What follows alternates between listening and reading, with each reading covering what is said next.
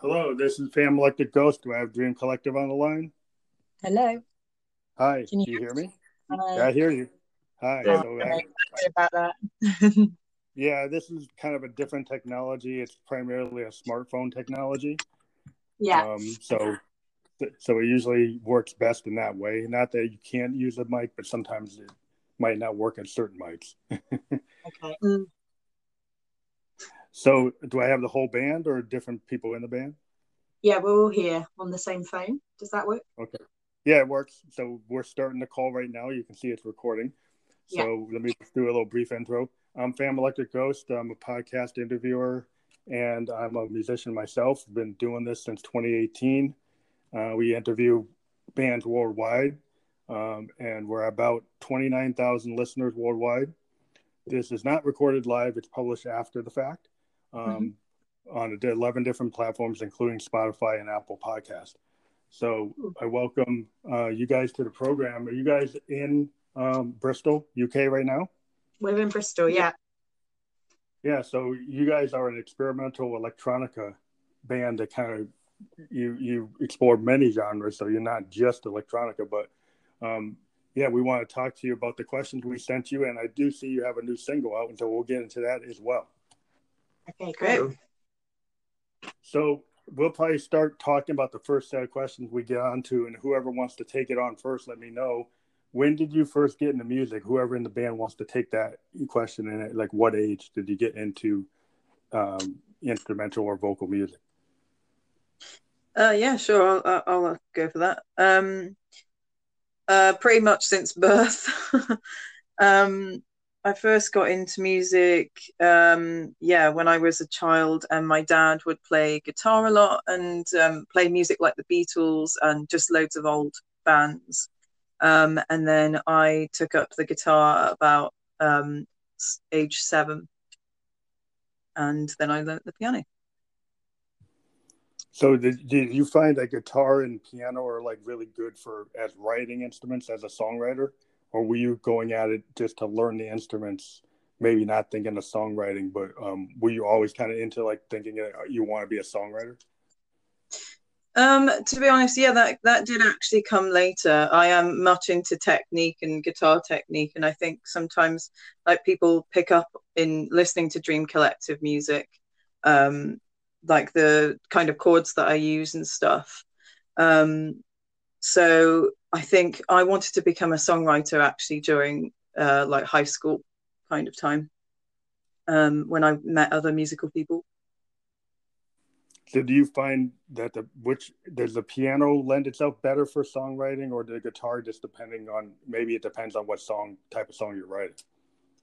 Yeah, totally. I mean, we all kind of dabble in both. I think Gwyn has particularly taken an interest with like doing synthy stuff now, and he, you know, you can play a bit keys, can't you? Yeah. So, yeah. So, so that was that was Phoebe's, and and me and Kate are a brother and sister, um, and sort of grew up in a more folk realm, um, and then slowly moved to doing this more progressive, like electronic music. So when you say folk, you started more with just acoustic guitar.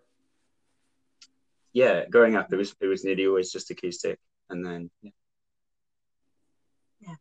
I, learned the harp when I was um I started learning it when I was twelve, and that I guess I think that really influenced my songwriting in the way that it transposes to piano as well. So I think that kind of opened up the door for me writing songs on piano from transitioning from the harp to that. Have you ever used a harp integrated into the current Dream Collective, or you just you know transition totally? We have tried that. We've used it in the past. Um, we're hoping to mic it up with some interesting pedals as well. Um, yeah, I think it's always interesting to bring orchestral instruments into kind of like a dream pop or electronic music. It's always cool to bring acoustic instruments into any kind of setting. But um, yeah. it's interesting if you have the ability to play a harp. It, that that's pretty interesting. I think mm. tones on one, on one track, we we've used like software harp, but yeah, it'd be really nice to get some proper recordings. Mm. I think those acoustic instruments really add to the texture of the songs and that more like natural yeah. feeling that we're trying to create within our music alongside this more electronic sound. It's quite an interesting combination of the sort of natural and then the man-made, like where those two worlds meet. Yeah, it's kind of like the the you know the ongoing conversation in, in electronic music today, with a lot of people is doing between pure analog synths and digital and sampled technologies, right? Yeah. Versus even like granular synthesis and like newfound sounds. You know, I've talked to some experimental artists that like they go out and do field recordings, Mm.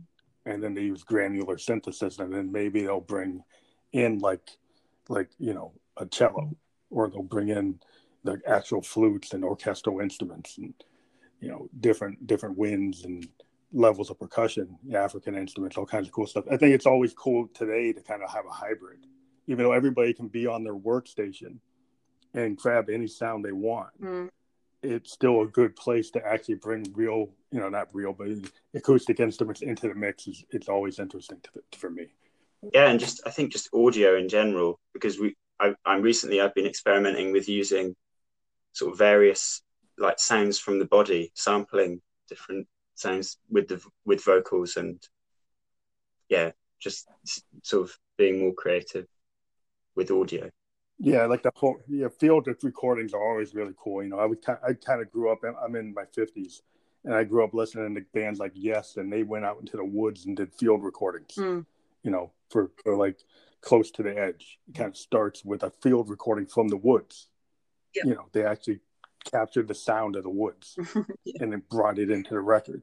And I've always been, you know, Peter Gabriel used to do stuff like that with Genesis and on his own solo works. I've always been a big fan of, you know, very experimental type of concepts to doing. I even bands like Sun Ra jazz bands doing, Mm. you know, using a Moog, one of the first bands to actually use a Moog um, in the 50s. Uh, yeah, it's just you know anything that you can bring to the to the to the capability of grabbing human sounds, Mm. you know, breaking glass, you know, just newfound sounds, field recordings. You know, Yeah. I think Yeah. Yeah, yeah. it's just the age where you, where you can do everything. You know, Yeah, yeah. Yeah. It's, it's a very interesting way to experiment with what music is as well and, and how you develop and create songs, I guess. And what those different emotions. so when did you guys when did you guys realize that you had a talent for music to the point where you wanted to create a band? And have you been in other bands before this band? Um, so me and Gwyn started making music together when we were quite young because we grew up together. And then when I went to university, me and Phoebe met and created uh, our previous band that was called Velvet Circus, which was a duo, which again was more folky.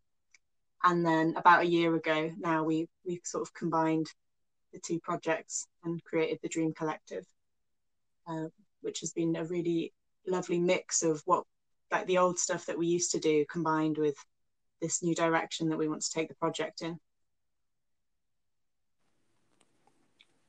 And so that, that gets, I guess, into the question of your influences, um, which some people like are into this question, or some people say, well, it's hard to kind of pin down, and that some they don't like to kind of name check other bands because it feels it boxes them in. But um, who are the, your influences or reference points for your music that you would feel comfortable talking about? Um, wow, that is a big question. Uh, I mean, all of our influences are just so vast. So it's really hard to just like pinpoint one. Like I was saying, what with me coming from um, a Beatles, uh, also a Yes background, um, and Kate and Gwyn sort of more folky like John Martyn. Um, Mhm. It's it's about combining them all, really. Like uh, like Kate was saying, um, we oh man, yeah, uh, we our writing style has also just changed so much as well. Um, so I mean, I guess our main influences are like Joni, who have we said?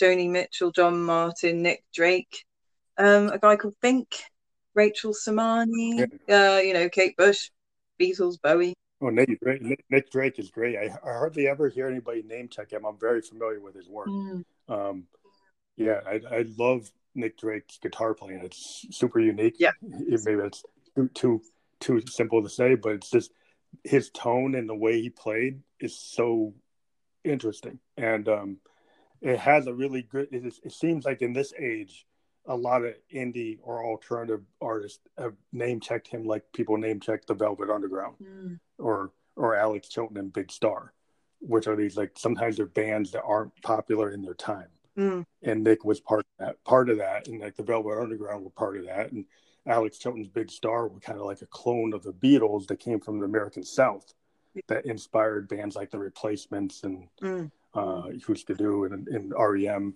Mm. name check Big Star all the time, whether or not I don't know if you're familiar with them, but yeah, it's interesting that you named that artist because it kind of brought up that kind of um, influence. Yeah, yeah, yeah, yeah. Yeah, he's great. Uh, that album, his album Pink Moon, is one that has been played a lot. Know how? Oh, that's a great album. I, I, I love that record. Yeah, If I probably wore it out. yeah. I think lyrically as well, what what he does is wonderful. So I think yeah, it's hard to pin down in this kind of multi you know genre age um, because people are crossing over, you know, bringing fuse, fusion and country and hip hop and rock, and then having like a punk aesthetic. I like to describe things like you know I what I do with my sound I call it expansive, which basically allows me to go like everywhere.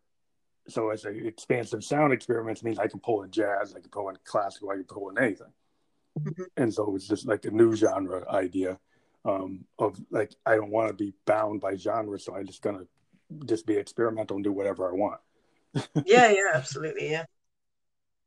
We've used that word. Which I think actually, yeah. um, so so like uh, I see on Spotify, I've only seen one of your songs. Um, Is that the first release under your collective, or you have other places where people can find your music? so far that's that's that's our first single release, yeah, as this project. So above, above, yeah. So I want to talk about above and below because it has like what's really core about your sound with this song is you have really great harmonies, which reminds me of the kind of harmonization that the Beatles had, where I can kind of see that influence, but that kind of pop sensibility.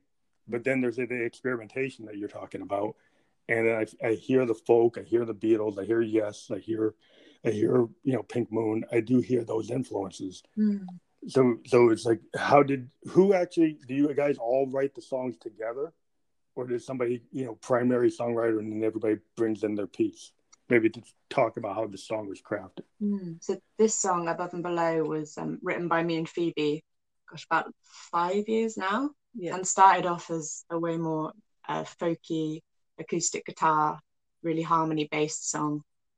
And then when we started this project, we sort of developed it uh, to have a more electronic sound, and Gwyn did most of the producing on the track. So yeah, I kind of took I took the role as like as producer on that and just looking at how yeah how we could make this hybrid and kind of bridge between the old stuff and the new the new direction. Mm.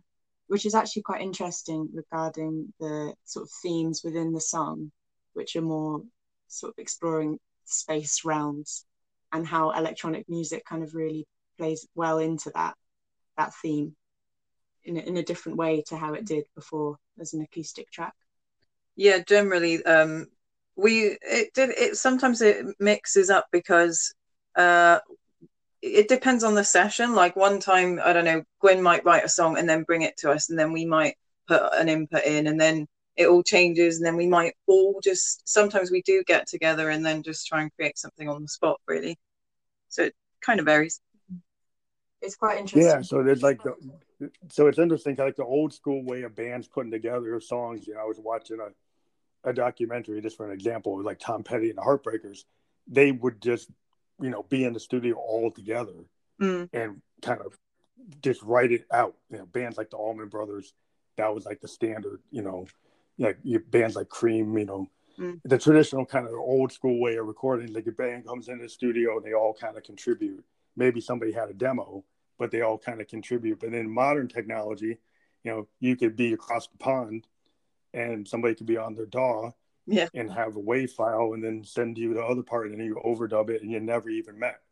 Yeah. Um, yeah. And that it so, was so is it it was that process essentially from from from out of lockdown and not actually being able to play in a room together and we still wanted to be being productive with music. So we thought you know let's do this. Yeah we'll send each other the audio and then i sort of compiled it in logic Yeah, yeah, and I think that that it you know based on lockdown, I think the cool technologies today. Um, you know, cause I actually was doing this back in 2017. I actually had an album I did with an actress from Los Angeles, and I live in New Hampshire, and all, we never met. All we did is have Skype meetings, and she was in FL Studio, and I was working on hardware recording um, systems, and we just you know put together a record, a whole record, without ever meeting physically. Yeah. Uh, um, and it's kind of like it was a precursor of like what happens now. Yeah, yeah. Mm-hmm. Yeah, it's crazy. And I actually like that experience because now I do it all the time. yeah. But do you feel that like when you're using that method, you know, the pros and cons of it, did did you have challenges with doing it that way? Did you have to like I found I had to have a Skype meeting with my collaborator to kind of, you know, explain you know exactly what I was getting at, or you know, to get into the nitty gritty when we're producing, you know, and in finalizing tracks. Did you still have to have that kind of thing, or you kind of left it to judgment and then have meetings after the fact, or yeah, I don't know. Everybody has their own process. I think it's mm-hmm. definitely it feels less organic, certainly doing that separate because you're yeah you're you're sort of you're sort of responding. People will send you something and you have that time to respond. But when you're in the moment, you can sort of you can be constantly giving your input. So that really that really changes. In some ways, it kind of gives your your input to the song a bit more of a clear voice because you have your time to like put your part down and then send it on. So there, there's sort of benefits, there's sort of pros and cons to it. Mm-hmm. Yeah, like it, I guess we were quite communicative. If there was definitely a I, I don't know, someone might have come up with a melody line that someone else didn't think sounded right or something. But generally, we would just check in quite frequently. Um, so we always kind of knew what everybody was thinking. Mm-hmm. So yeah, it did manage to work quite well, I think. I guess you. Have- yeah, I've been, I've been, I've been very interested in this time of seeing if there is, you know, it, are are the all the companies that create the DAWs, Logic and you know FL Studio and Ableton, would they ever think of creating live session capability? Oh yeah. so that, so if you are in DAW, you know, especially you know Pro Tools does have that now. Yeah, you can. There's there's ways you can collaborate. It's not you can't record at the same time. But you, they have a function where you can set up a, a sort of it's like you can make inputs into the same project and then upload them and everyone will get them at the same time yeah, I was talking more like actually having a live studio session. Wow, yeah, over yeah. like five five G or high high powered Wi Fi, where yeah. you could actually have that session and actually get a video response, so you could actually see somebody playing and hear them playing all at once and record it into the DAW and have like a real session. It's not impossible. I'm an IT guy, so it that's not a total impossibility. There technologies that could allow that to happen. It's just nobody's ever said, well, you know, why would I do that when I could just go to the studio? Yeah. But in this situation where people might not be able to for a while, yeah, it might start to happen. is it not the latency that, that becomes the issue that you? The latency is the issue, but there are algorithms within the communication standards that could, could resolve that if there was a need to do it. Um, it's kind of military level technology that right. could be appropriate. wow. Um, but but but you know whether or not you know somebody would want to take that and use it for that mm-hmm. it's but, but it's possible it's not impossible it's just people like why would they want to pay for that when you could you know do do it you know come together but like what i'm saying because of the situation with the virus is like it might end up happening mm-hmm. which is cool yeah. yeah it's kind of cool um so so yeah maybe more about the song in terms of like maybe I don't know the, the actual construction of it. Did it take? I guess it was an older song that you took and decided to to kind of you know you know change it, um, or update it, or or use it as like a, as as, a, as part of this project. Is mm-hmm. that your your feeling that you're you're gonna maybe take some of your previous work and continue that kind of process, or create totally new work? I think yeah, we've got a, a big sort of backlog of of songs that we could potentially do that with. I think we all kind of have a sort of itching feeling to create some new stuff as well after playing those old songs for quite a few years now, and uh, to see where the music takes us as as this new project, I guess, and with a slightly different idea in mind of what, what kind of music we're creating. But yeah, we, we definitely will be using some of the old songs, I think. Yeah. I like the result of what what that how that song came about. Um and I think it is interesting when I've talked to a lot of musicians about like what they have in their like, you know, their vault of stuff and, and the way musicians, you know, singer songwriters, you know, develop ideas is like it's like a writer you know, I've heard that sometimes a writer might write, you know, 1500 pages worth of material and then knock it down to 700. Or if a musician has a mix and they have all these, you know, overdubs, but then when they get to the final track, they start pulling things out to kind of get to the true heart of the song. Mm. And it's really kind of in that construction. Um, and so having reference points or having, you know, vault material that maybe the public doesn't know about, but as a songwriter, it's like a tool in your toolbox. Um, yeah. Mm, and then there's yeah. the whole idea of starting off fresh because starting off fresh with a whole new group, you know, is its own, you know, capability. There's definitely an opportunity to revisit ideas and maybe, you know, maybe not take entire songs, but even just little, you know, little ideas from melodies and, and lyrics that we can just, yeah, as you say, it's a tool that we can just lift if we're feeling creatively stuck or, yeah. Yeah, I found as an artist, what I've done, you know, I'm in, like in my 50s, but I've been recording since I was like 17. And what I found is like with sampling today, so many people sample this and sample that. But what I found is like I go back in my back catalog of Vault stuff and I resample my own material, which nobody probably ever heard, yeah. and and do you know grid synthesis and stuff on it, and I can kind of reinvent myself. And uh, it's really interesting because I actually, you know, a little side story. I, I was listening to Prince's like reissue of Sign of the Times, and mm-hmm. there is a version of um, "I'll Never Take the Place of Your Man." They actually wrote in '78, and it was written. It was actually released. You know, the album came out in '87, mm-hmm. but he had a version of that song in 1978. Yeah, that he went back and reworked mm-hmm. to become like sign of the times level stuff. But he actually had that kind of 87 vibe in 1978. And so yeah. it was very, very interesting to hear that he had that kind of style that far ahead of his work. yeah, yeah, yeah.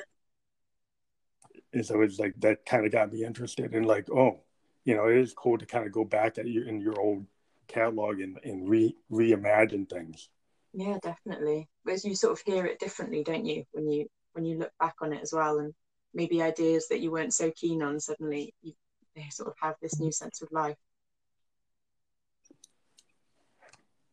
So, so as, as this project had before the lockdown, were you able to? Did this project exist? Were you ever able to do live shows as Dream Collective, or you? This is such a new project, you, you haven't been able to do that it was just it was just kicking off mm. basically. we did three we had three gigs, um, one in Wales, which was like the, the debut, um, and we had an hour set for those for those, and then we did two more in Bristol, and had a bunch lined up for the summer, which obviously all got cancelled. yeah, this is kind of like the summer that I finally got a booking agent to be able to play in Europe, and then all. Americans are told we can't go anywhere. yeah, yeah. So, so I run into the same thing. I finally got a booking agent that could send me to where people actually listen to my music. Because I live in New Hampshire, and I get more people in Europe and in, in, in Switzerland and Sweden, Norway, Netherlands. You know, tend to listen to the type of music I do, and right. and and then I got a booking agent that could get me there and then this happened. Corona yeah. happens. I think I think it happens to every musician this year. Is like okay, like the great, the great slam in my career. But yeah, yeah, totally. So, have you guys been like figuring out strategies to like focus? I, I most of the bands I've talked to this year have doubled down on recording, doubled down on you know uh, their internet presence, their web stores, their merch? Have you guys come up with different strategies for what you're going to do? Like your focus is it primarily on the music or or the image of your music or the presentation of your music? Um, well, we have a, a, manager, Ella, behind us, really, who kind of um, is really good at giving us like a bit of a push because, yeah, I think mainly we're sort of quite music focused. Um, however, it is good to basically try and um, take hold of what you know utilize things like instagram and merch and you know spotify as well um, to kind of reach out to people. Mm-hmm. Um, so we've been coming up with ideas for merchandise for sure, um, and also to prep for gigs. Um, I know that we're going back into a lockdown now, but there was a couple of places doing socially distanced gigs. Um, mm-hmm. So we were going to reach out and hopefully have a couple of those. But yeah, obviously now we don't know when. Um, but yeah, so so we're ella kind of encourages us a lot with instagram as well just trying to keep it as interesting as possible. Um, and yeah other than that we have a couple of songs that we've recorded um, that we're working on at the moment. So yeah. So are you guys planning on releasing in this typical age of the playlist are you going to primarily release singles or are you are you aiming toward having these singles become like an ep or an album I think f- for the first for the for a while, I think we're just going to put all our energy into into some singles. But then I guess yeah, be working towards maybe maybe maybe we'll just do singles until we feel like we've got an album there. Mm-hmm. But we'll just yeah, we'll take them one at one at a time at the moment. And if you guys looked into like I know on Instagram, you know, and I do it, lots of bands do it.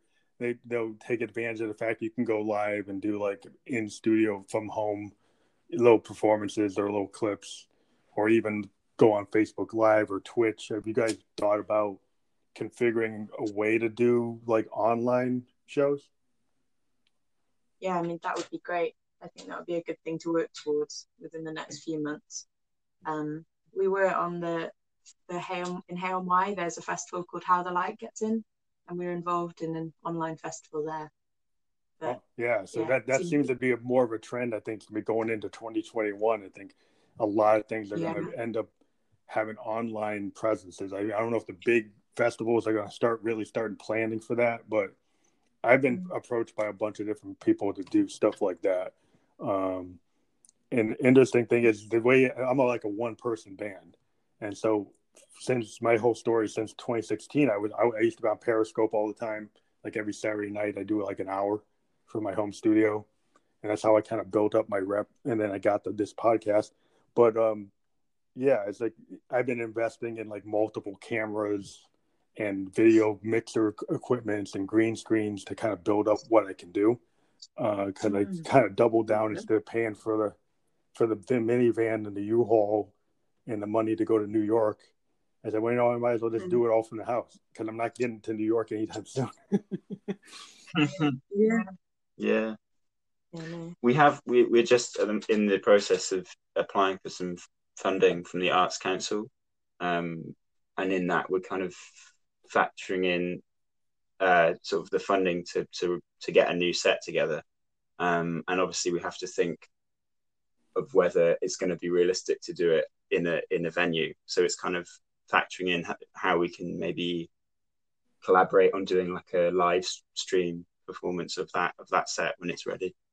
Yeah, because the so yeah, we just yeah, we are looking at those. Yeah, the technology is getting really good. You know, I, since I, I like I said, I've been doing it since 2016, but the abilities to have like video mixers that automatically switch from camera to camera. So you could have like three web cameras that are pretty good quality, you know, having three different angles and actually switching automatically, you know, and, and doing different focuses while you're doing it, where you don't have to have somebody running it um, and the ability to capture really good audio off of mixing boards and put it over the net. Um, yeah, the technologies are getting more affordable than it ever was. Um, is is this interesting that this stuff is coming about at, at, the same time that this thing happened? That these technologies actually exist. um, it's, it's just a matter of bands. One thing I've seen is bands that are even trying to get into it have kind of pointed out that it, a lot of bands are kind of built off the feedback with the crowd. And the problem with doing home performance is you don't get that feedback. And so if you're a band that kind of depends on that to feel the crowd to kind of help the performance, then it makes it like you're missing that leg, and so it makes it kind of mm-hmm. not comfortable. It doesn't feel satisfying uh, to do that performance without that you know crowd interaction. What are your kind of yeah, thoughts yeah, about that kind of thing?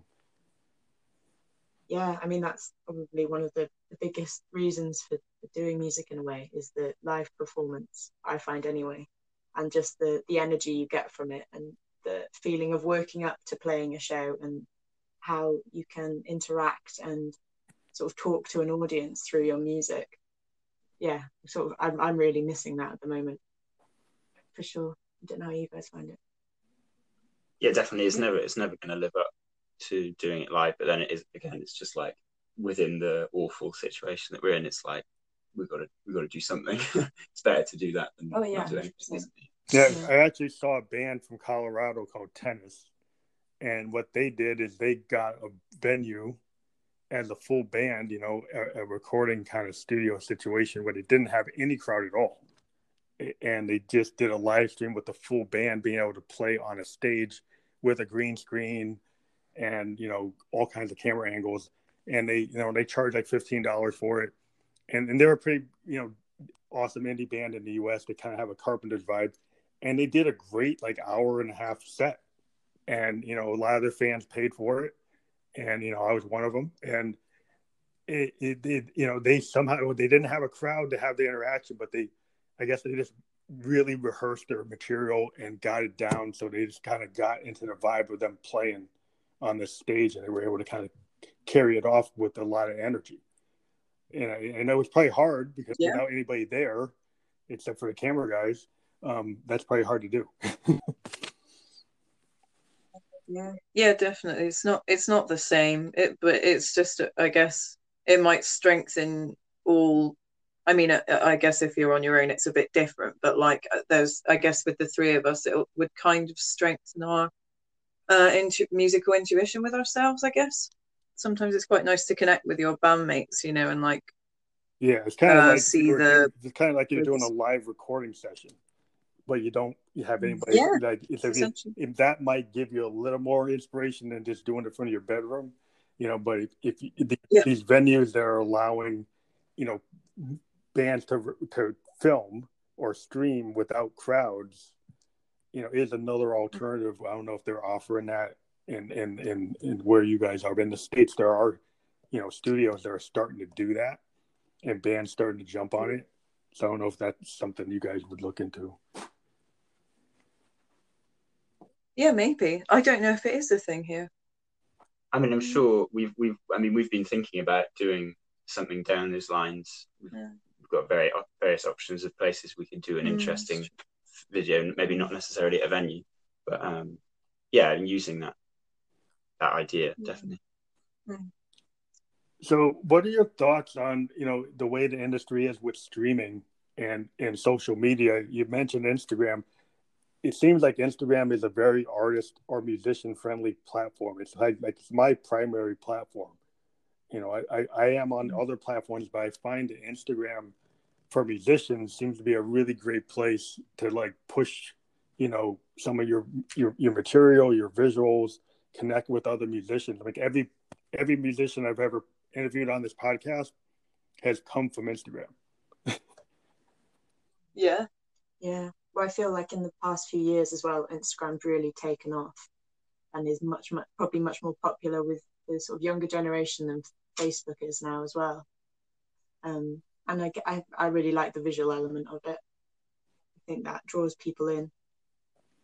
Um, yeah, I guess um, I think we've had a lot of um, connections as well. You know, you being one of them. There's been a lot of people that have kind of interacted. Like if we've needed illustration or like videos, Instagram is a really great way, especially I, I, don't know anymore how much hashtags help, but like we've definitely been trying to utilize the best kind of ones that we think are the most relatable to us. Um, but yeah, um, did you mention Spotify? Did you say what our thoughts yeah. are on that? Yeah, like any streaming service, like Spotify, you know, just a disclaimer, Anchor FM, we are part of Spotify, so I'm actually like an employee of Spotify.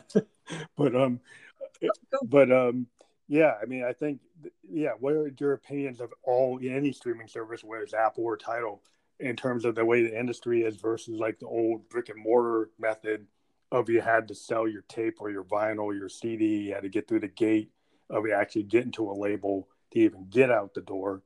Um, what are your thoughts about the whole way the the way you know music is distributed today?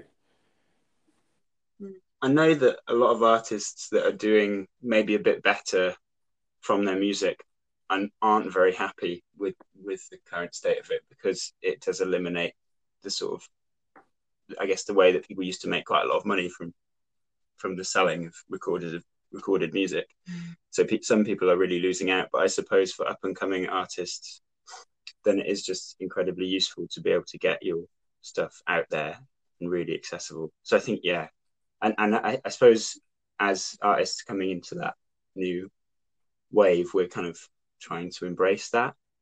Um, yeah, it's it's not like in the old times where you could hand out tapes and stuff. Like it would be.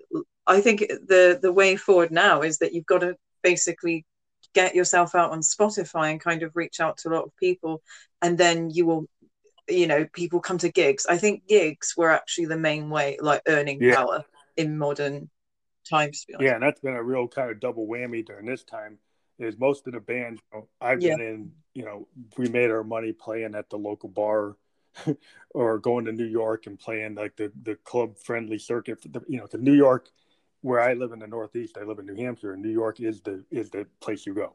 If you're a band, Boston's cool, but New York, like there's so many clubs you can get any kind of style you can play.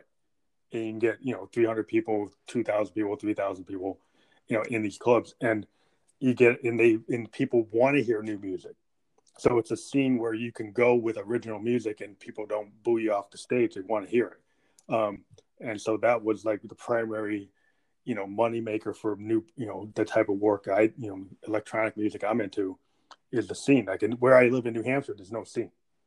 You, you got to go to new york if to right. get in the audience or you got to mm-hmm. go on spotify to get a worldwide audience or soundcloud or any of those other platforms is kind of where I got my audiences on SoundCloud, then Spotify, and all these other platforms. And then it's kind of like the radio. Like oh, in the old days, I used to go and get college radio stations like UMass and you know Harvard and mm-hmm. Northeastern to play my music on the college radio, and you know get in with the college DJs and get it into that kind of underground radio scene. And that's what Spotify and SoundCloud seem to be like now compared to what I used to do. Yeah, yeah. Do you guys still try to get into ra- underground radio, or is there any kind of underground radio, or is it all internet radio? Um. Uh.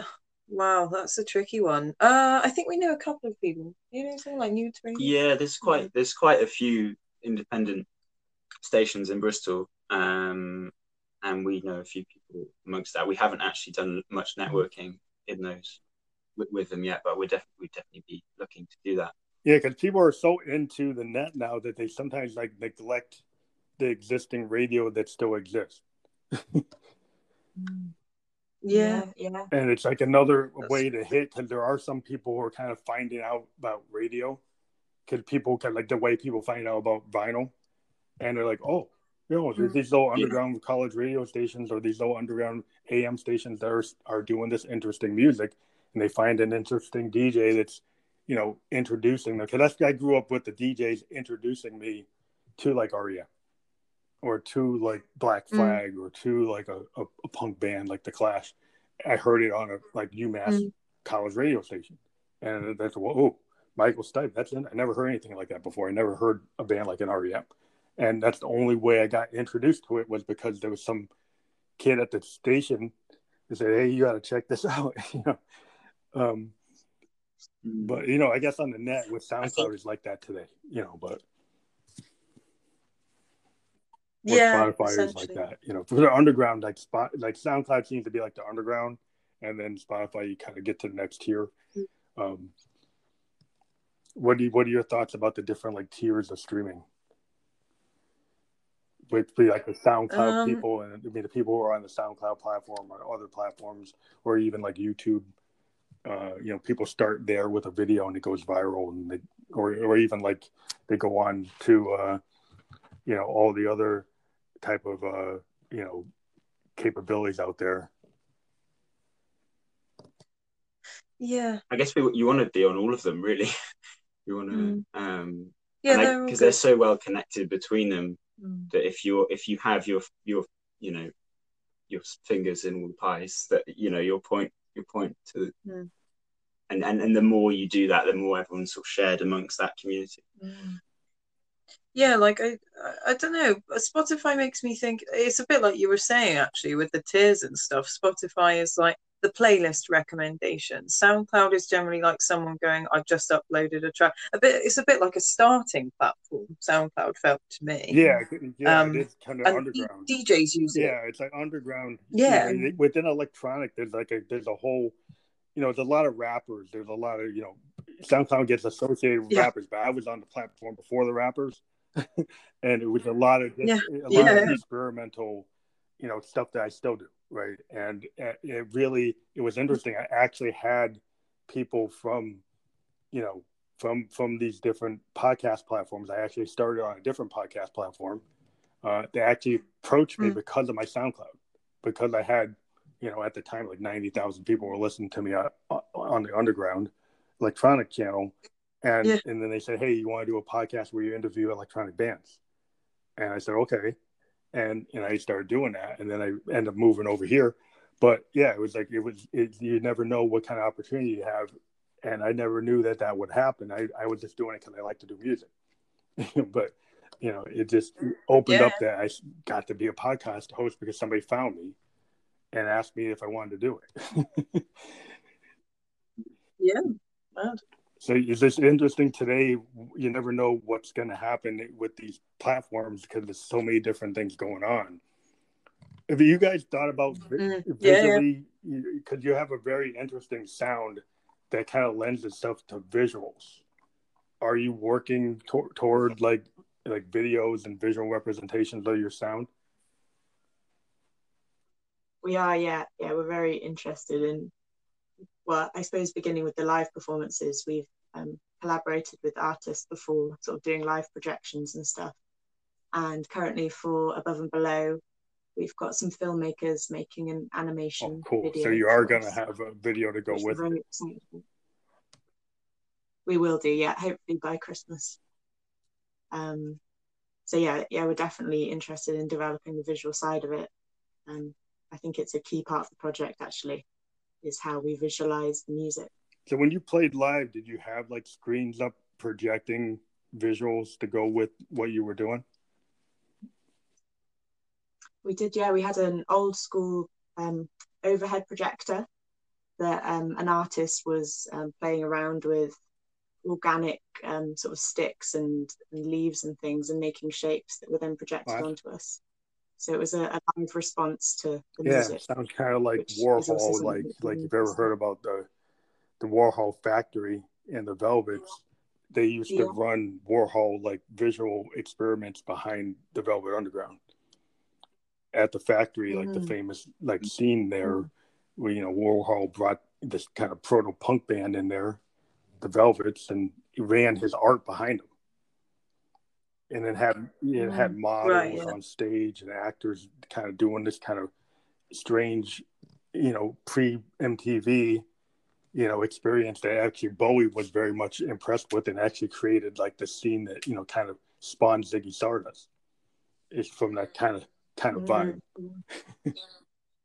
yeah. Yeah. Well, I think it's really it's really key to the whole project. Actually, that it's important to mention, like about collaboration, because we're kind of really looking to see how how we c- can network with other creatives and like how we can support, you know, how those different art forms support each other, which I think is really important. I think that yeah, they go so well hand in hand that for me anyway, it's, it's hard to kind of separate them. I, I often see music when I'm writing a song very visually, almost like scenes in a film. So for me, they kind of have to go. That's together. interesting because that's been my whole kind of theme ever since I um, read something about Hendrix and Electric Ladyland. They asked him like, why why you know how would you describe it because you know if you listen to electric ladyland you hear like birds you hear this cosmic stuff you hear all hear all these weird things that kind of lend itself to visuals and he said it's a sound painting and that kind of stuck in my head there's like oh well, he sees like his music as like a painting and then i also saw a documentary mm-hmm. with george um um um the beatles um producer um and he indicated that he saw the same thing. Like I, he said, like I could have recorded the Beatles like they were in Berlin, but I kind of thought of the studio like Monet thinks of a canvas, and the studio allows me to to kind of paint the colors of the sound, so they're not going to sound exactly like they would in Berlin. They're going we're going to use the studio to create the work, and that, that's where you kind of get the Sergeant Pepper's idea, and it kind of also had come out of the fact that he had produced George Martin had produced Peter Sellers records which are comedy records that had orchestration and special effects and all kinds of other stuff on them. And and the Beatles were actually aware mm. of that, and they kind of came together where this idea of having like uh, you know this visual sound, uh, and you kind of feel that with Sergeant Pepper's. to get this idea of a sound painting um, coming across. You know, Pink Floyd mm. took it further, and other bands took it further. But yeah, I've always thought of that. That, that you know, even going back to one of my example with Warhol, in the factory and the Velvets, I've always had that kind of idea that that video and art and you know acting and you know stagecraft uh, is part of you know being a, a musician. Mm, definitely, yeah, yeah, definitely agree. I think as well because we're the project's based around dreams and dream interpretation and exploring our dream worlds visually the visual element of that is really important to create these kind of surreal uh, realms um, that the, the, music's inspired by and quite an interesting well, i'm very looking well. forward to when your Visual. video is going to be out do you have a target date um, i think roughly before christmas but um, I'm, we were very conscious of because they're doing all stop frame stop frame animation, so it might take yeah, quite a long time. but um, it looks quite amazing. That's stop motion. What they're doing. That stop motion. Yeah, we're awesome. very. You know, you remember, you know, well, you know, uh, if you think about what, what the way um, uh, it was used in like Sledgehammer, you know, with the kind of claymation stop motion, that's always very very powerful. Mm, I've yeah. always been a big fan. When MTV actually had a lot of artists and you know a, thinking about what video should be. And you get peter gabriel and you know so you get you know these really amazing videos that took an advantage of you know bringing you know cutting edge directors and not just trying to sell the record but actually create a piece of art that helped sell the record but that was you know part of it was actually having an artist interpret the song and then you know as a as a, you know that so that it's really encouraging that you guys are in that kind of mode because that's that's kind of that's that's a really cool place to be and I, I have not talked mm. to a lot of bands in the last two years that are coming from the space that you're coming from, which is very encouraging because that's that's something I personally like to look at or listen to, is art bands that come from that direction. Mm, that's good to hear. It's nice to hear. Yeah, thank, you. you. So, is there anything you know you would like to tell your fans that maybe I haven't asked you that you would like to bring to their attention? Oh well, you've just got to stay we, tuned right now. we've we've got our own podcast actually. It's maybe worth mentioning, which is scheduled to be released in December. Oh, cool. Um, and that's called that's called What Do They Mean? So we're we're kind of sharing our education in dreams and sort of learning more about them, so we can inform is that video or audio? That will be audio, yeah um, with poten- the potential of um, creating some videos. We're thinking if we get this um, Arts Council funding, we'll be able to develop that side of the project more to maybe have some sort of interesting visual, which will then be collaborating with more artists. Um, which is another side of the project, which maybe we could mention, is that um, we're really keen to encourage um, other artists to collaborate with us if, if they'd like to in some form.